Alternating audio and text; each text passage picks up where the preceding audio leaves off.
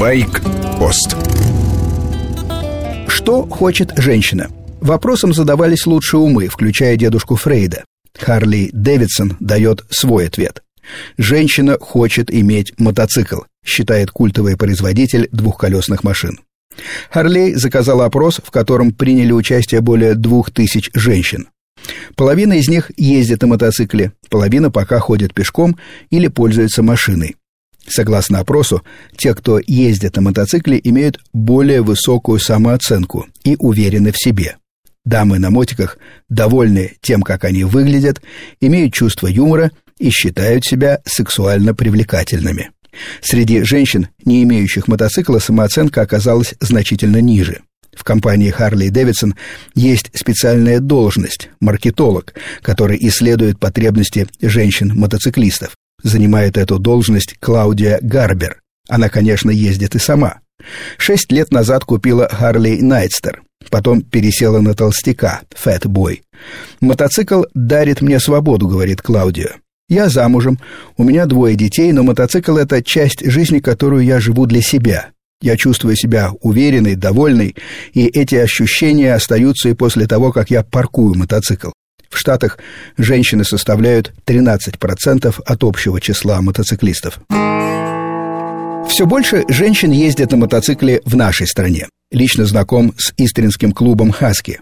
Девушки были в гостях одной из моих воскресных программ.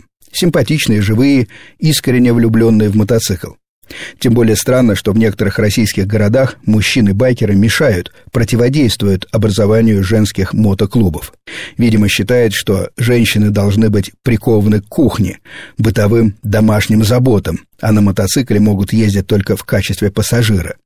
Противникам женских мотоклубов я бы посоветовал познакомиться с Надей Яхнич, Таней Семеновой, Катей Рудсковой и Настей Нифонтовой.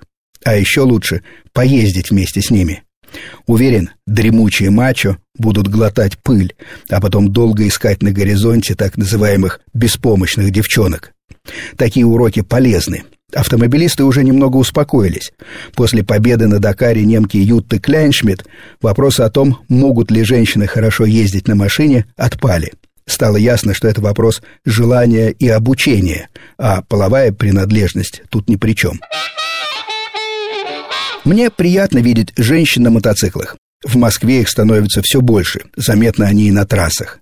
Всегда с удовольствием пропускаю их вперед, а потом ненавязчиво изучаю, смотрю, как едут. Наблюдения радуют. Как правило, спокойно, уверенно и технично, без всяких выпусканий шасси на малом ходу. Это когда ездаки в пробках начинают перебирать ногами, как дети на велокате отталкиваются от асфальта. Признак неотработанного навыка медленной езды. Мужчины-водители охотно пропускают женщин на байках.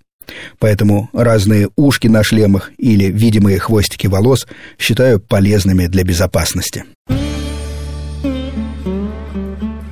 С вами был Сергей Фонтон, старший. В программе «Байкпост» я делюсь своим личным взглядом на мотоциклетную жизнь.